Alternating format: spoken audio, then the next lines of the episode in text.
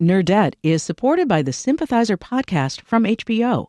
Join host Philip Nguyen in conversation with the cast, crew, and author Viet Thanh Nguyen as they discuss the making of this historic HBO original limited series. Stream new episodes of HBO's The Sympathizer Sundays exclusively on Max, and listen to the Sympathizer podcast wherever you listen to podcasts. This WBEZ podcast is supported by Hacia, whose Executive Fellows Program provides Black and Latinx business owners with real world tools and strategies needed to master fundamental management concepts related to company stability and growth. Registrants learn through one on one executive coaching sessions with subject matter experts in the areas of finance, business development, operations, and legal. More info at haciaworks.org. From WBEZ Chicago, this is Nerdette. I'm Greta Johnson. We did it. We made it to another weekend. Coming up, we will hear from author and indie bookseller Emma Straub all about her lovely new book, This Time Tomorrow. How do I tell the truest version of this story I can? Time travel was the way. It was the way to do it. But first, we're going to talk about something I think we could all benefit from. This is a conversation about ambition, success, and embracing mediocrity. As a young woman breaking into journalism, Amil Niazi said she had no choice but to be ambitious. I, you know, was living by myself. I was obviously paying all of my own bills and and I had a steady job and I didn't have any parental monetary support. I only had my job. Ambition represented security, an escape hatch from poverty, a career path that would lead to success and recognition. But like many young women of color in the workplace, Amil was passed over for jobs that she was qualified for. She felt stuck in these toxic workplaces that weren't giving her as much money as other less qualified people as much as I felt like I should, um, you know, quit my job, and, and, and I realized that, that in many ways I was being exploited, and that I, you know, I was never going to advance. I didn't feel safe quitting because I didn't have a backup plan. And all that was before she became a mother, let alone parenting during a global pandemic. So, as of this year, Amil has had enough with ambition. Instead, she is choosing mediocrity. She's a freelance writer who wrote about losing her ambition for The Cut earlier this year.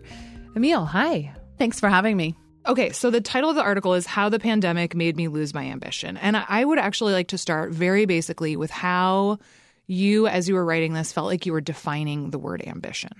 It really was about this kind of specific um, careerism, this specific um, notion that I was going to pursue titles and promotions um, and avenues within my job that would bring me a greater and greater sense of attachment to my job. So more responsibility, hopefully more pay, um, you know, more seniority, all of those kind of classic hallmarks of, um, you know, I'm making it in the world. Uh, that, but that also involved um, giving more and more of my time up up to my job. Yeah, I was going to say it's interesting because you know often you could argue that that those sorts of you know like increased notoriety and like making more money and climbing the ladder or whatever also arguably can mean more self worth. Whether or not it should is another question, right? But, you know, I think that's how so many of us have been trained. Oh, definitely. Especially, I think um, women um, of a certain age, you know, like uh, for me, that's, uh, you know, a millennial women. Mm-hmm. Um, uh, I'm a woman of color. I'm, I'm also an immigrant. So, uh, you know, ambition and, and that type of uh, advancement at work is not just something that, you know, my parents have long been hoping and praying for, um, but also something that, that I myself had attached a lot of, as you say, worth to. And, and I've always thought that, you know, the better I was doing at work, the more I could fail in other parts of my life and everything would still be okay and people would still think like oh man amil ha- really has it together yeah. like she's killing it at work yeah that's real. Um, but even though i could be like fall you know fall down drunk could be on my last you know my last tampon and people are like well but you're you're doing really well at work who really cares about leakage anyway it's fine exactly so, yeah, you have the sentence just in the first paragraph of this essay that says, I've abandoned the notion of ambition to chase the absolute middle of the road, mediocrity. I love this. It's something I feel like I've had a lot of really resonant conversations with my friends, especially during the pandemic, about this idea of like let's just aim for B plus work, you know? Like mm-hmm. it's it's still like better than average, right? It's still putting in time, but it's just not stretching that extra mile that like could kill you, you know? Yes, I mean, I I too have had so many conversations about this with friends since before the pandemic. That obviously, you know, took on kind of um uh, increased urgency over the last couple of years um, about you know what it is we desire from our jobs uh, when we're especially when we're not getting those things back. Yeah. Um, does that change what we want? Is it harmful if we keep chasing something we're obviously not getting from our, our careers?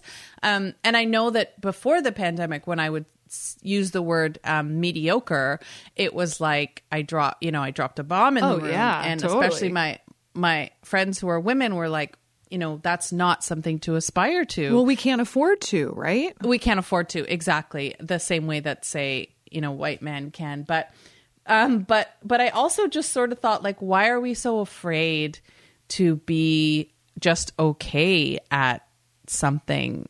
Like you know what's wrong with it? Like what's wrong with just being happy enough or good enough? Um it's just so interesting how lopsided our relationship with with that notion is. And i think like you said by the time the pandemic hit and we were we were parenting and working or whatever it was that we were doing at the same time as working and managing this crisis it was like well we suddenly realized that good enough is like even better than than we expected Yeah, for sure. So I'm curious, uh, how did it feel to write this for an employer? I think I it, I can only write something like this because I I am a freelancer and I do have that autonomy and I have that control over my time and the jobs that I take on.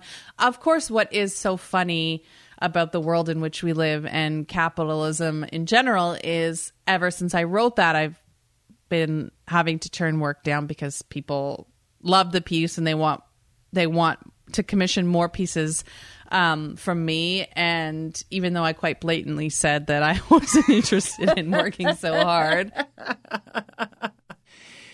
the irony of like getting more offers for work i think is really fascinating. Is there still a part of your brain you know that has been trained in these like capitalist materialistic systems that that is like oh this would be a really great opportunity. I should probably do it. Or have you done enough like therapy or whatever to be like yeah no this is extremely not for me oh no, of course I'm sick. I'm a sick individual. I'm still like, yes, this is amazing. Let me say, take more and more and more, more, work. Like, yeah. What if it goes away? What if I don't get this opportunity again? Um, I- have to like, what I do is I just check in with with my partner, and I just like look at him and I go, I shouldn't say yes to this, right? And he's like, no, just stop. Whatever it is you're gonna say, don't do it because there's still this like little fear in me that um, even the work that I, the little work that I've um, laid claim to, is just going to disappear, and then and then what?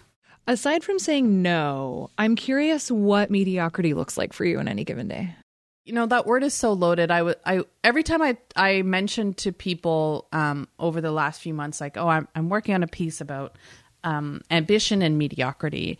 Everyone's ears would perk up and they would go like, "Say more." What you know, I feel that way. I'm also breaking up with ambition, but the idea of mediocrity, I think, is still a really hard one yeah it was weird even saying that sentence yeah Yeah, because uh, you know, I think ambition it's easier to define as something that that can have a negative effect on our lives whereas I think mediocrity has for so long been um associated with like laziness or or maybe you don't have the aptitude to be better than mediocre. And and that's um you know an issue too. So for me it, it what it really means is um being comfortable and and happy with where I'm at and moving at my pace when it comes to goals and, and things that I want to accomplish. I also think there's this notion that maybe because I said that, that I don't have goals and I don't want to accomplish anything. It's like, yeah, obviously I, I am trying to just exist on vibes alone, but at the same time, you know, I'm a human being and, and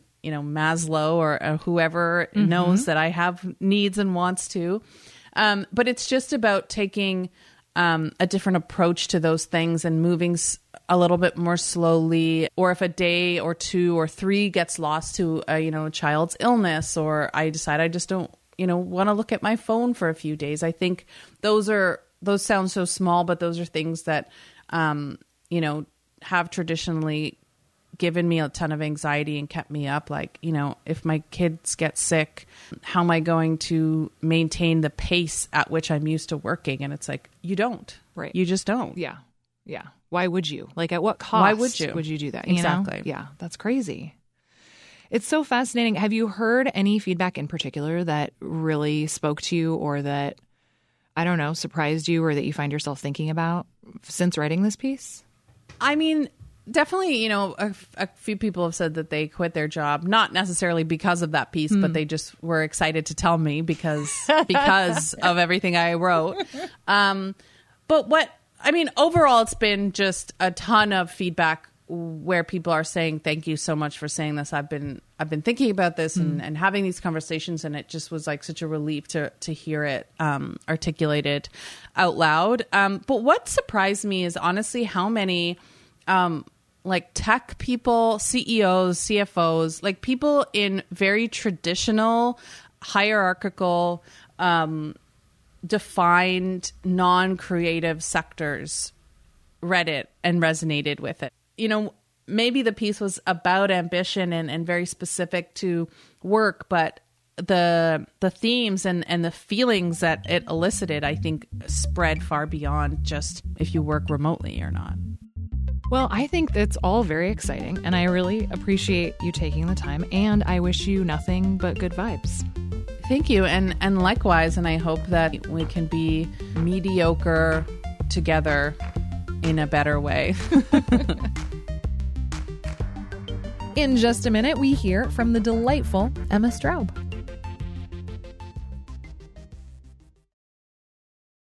Nerdette is supported by the Sympathizer podcast from HBO.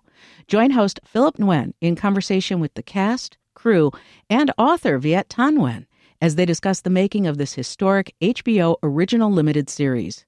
Stream new episodes of HBO's The Sympathizer Sundays exclusively on Max, and listen to the Sympathizer podcast wherever you listen to podcasts. Think on your feet for our Fast and Curious 5K, a one of a kind race hosted by WBEZ and the Chicago Sun Times on Saturday, July 27th at Humboldt Park.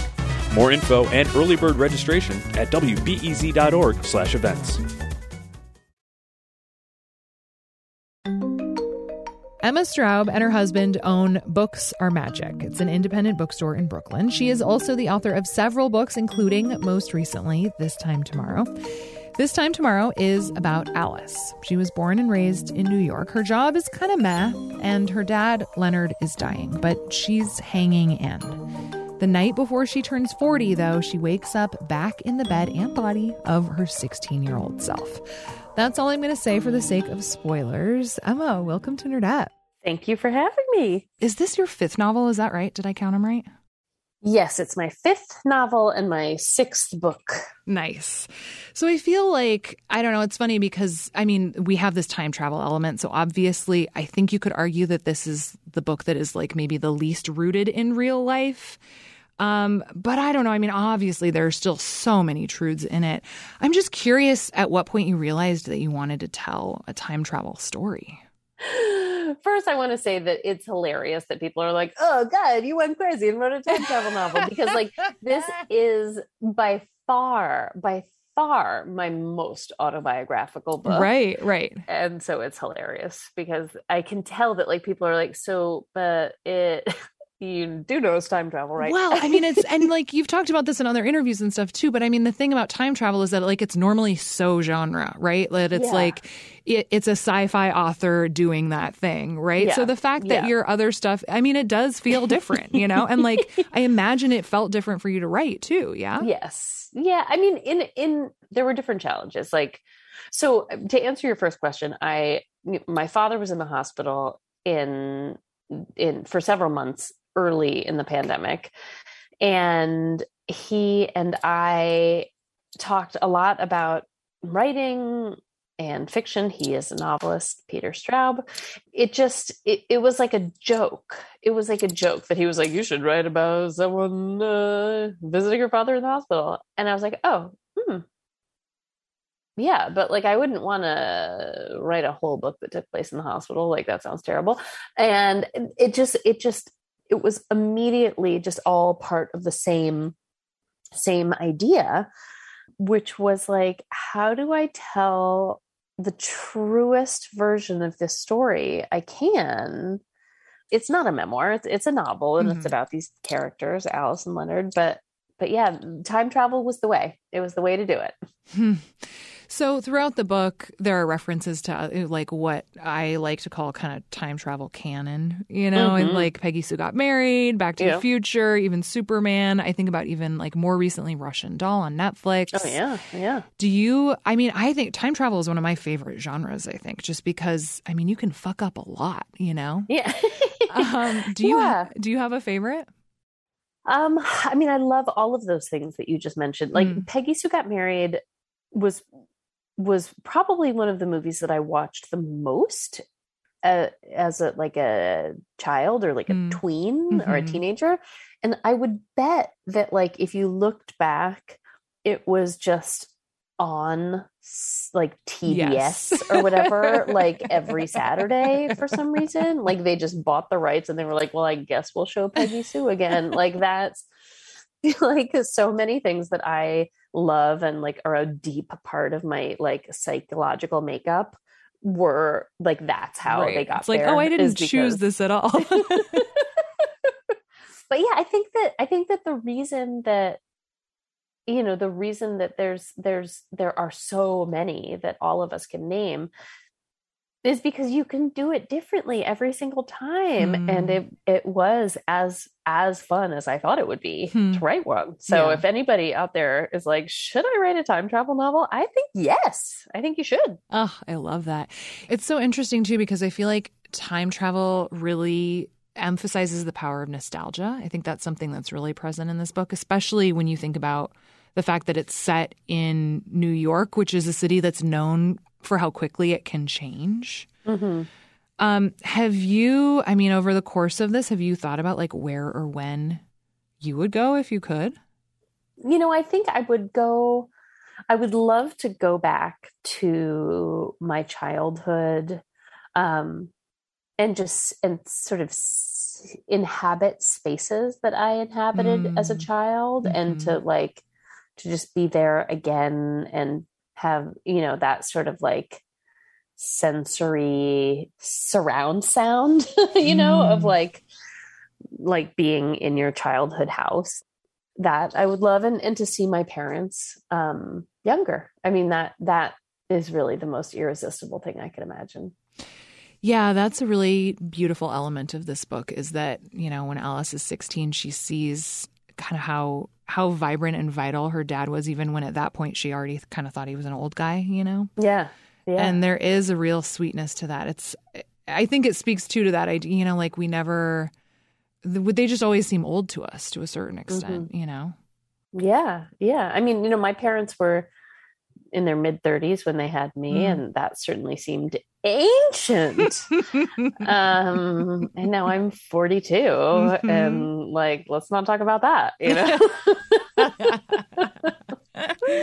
yeah my parents were in their like mid late 20s when they had me and it's such a trip to think about like oh y'all were just partying like you know yeah. to really reframe like when i was a small child like y'all were just children having fun yeah. with children yeah. you know it's crazy yeah so you mentioned Alice's dad is a novelist. Your dad is a novelist. Um, he in the book he wrote a book about time travel, and and as a result, Alice has hung out with a lot of authors. And there's this moment when she's uh, thinking about a conversation around the idea that um, that fiction is a myth, and I just like my brain just hooked right onto that. I loved that concept.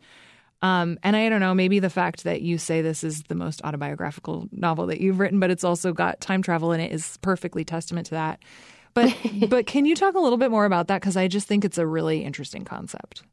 You know, I, I I have to be careful because it it it is a novel. It is one hundred percent a novel. It's a novel that I built with characters and structure and you know all of the tools that i have learned mm-hmm. over my career as a novelist um, and i think that it succeeds um, as a as an object that is unconnected to me you know that like anyone can pick up and read and just experience this story um, but for me it's all about me and my dad and mm-hmm. and and I can't really you know it's it, it's tricky for me to sort of totally separate that out when I when I talk about it mm-hmm.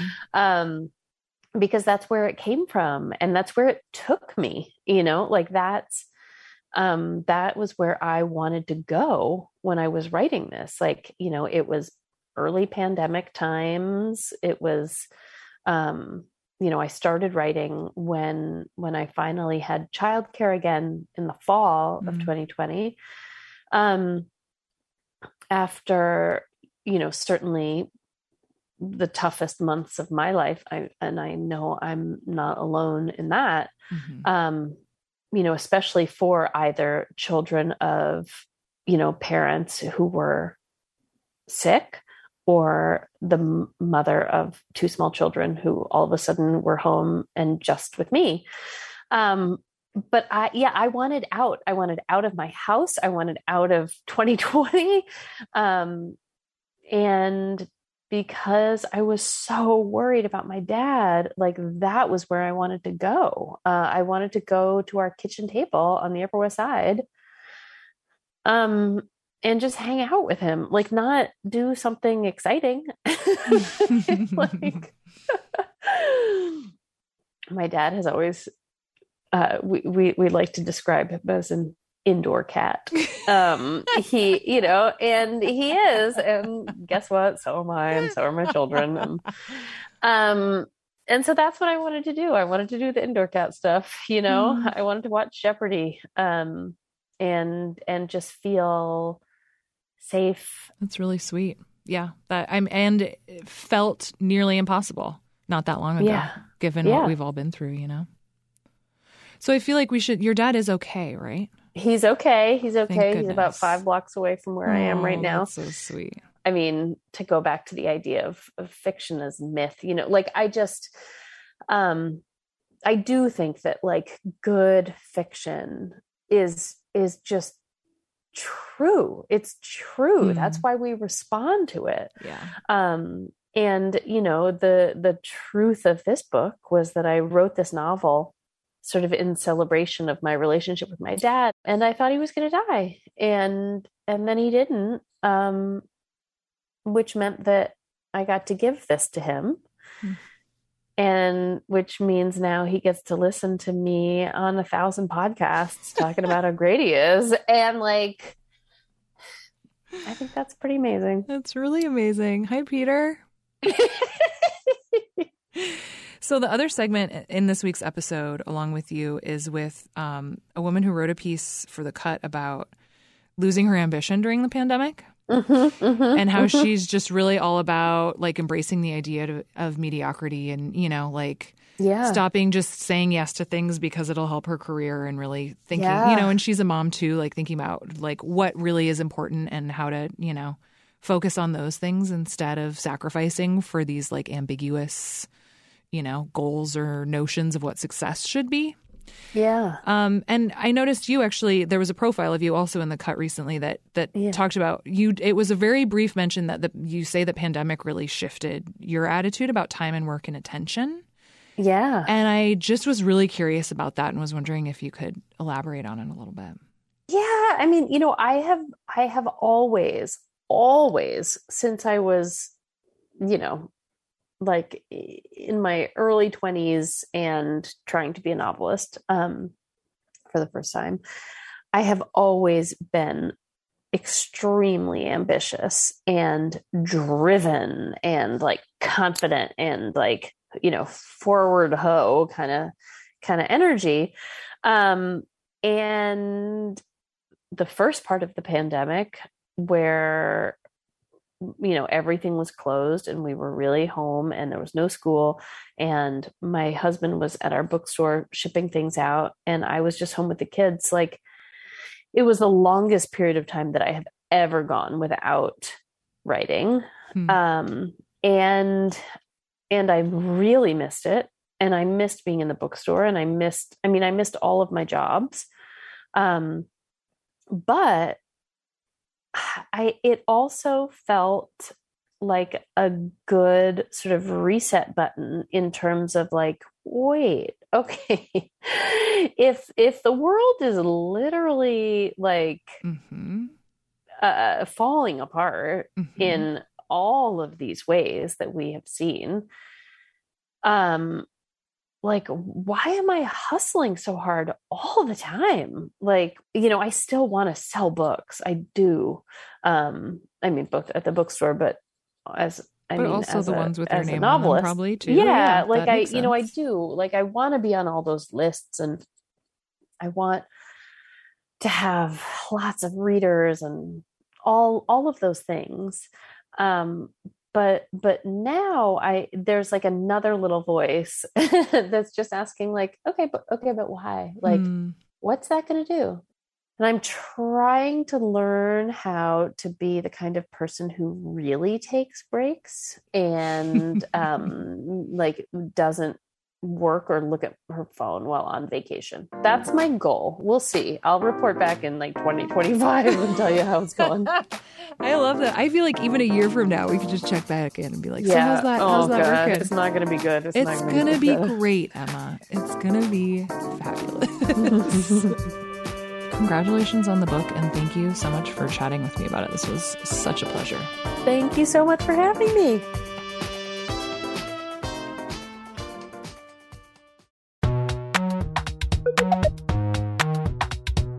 All right, that's it for this week. Thank you, as always, for listening along. This is the time where I tell you we have a newsletter, and I bet you would like it. We send it out every Friday morning. It's a great way to stay up to date on new Nerdette episodes.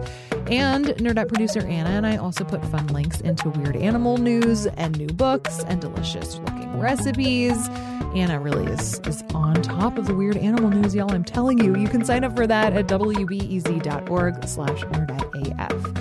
Maggie Sivit builds our beautiful newsletter for us each week. The show is produced by me and Anna Bauman, and our executive producer is Brendan Banaszak. Hang in there, y'all, and we'll see you next week. Nerdette is supported by the Sympathizer podcast from HBO. Join host Philip Nguyen in conversation with the cast, crew, and author Viet Thanh Nguyen as they discuss the making of this historic HBO original limited series. Stream new episodes of HBO's The Sympathizer Sundays exclusively on Max and listen to the Sympathizer podcast wherever you listen to podcasts.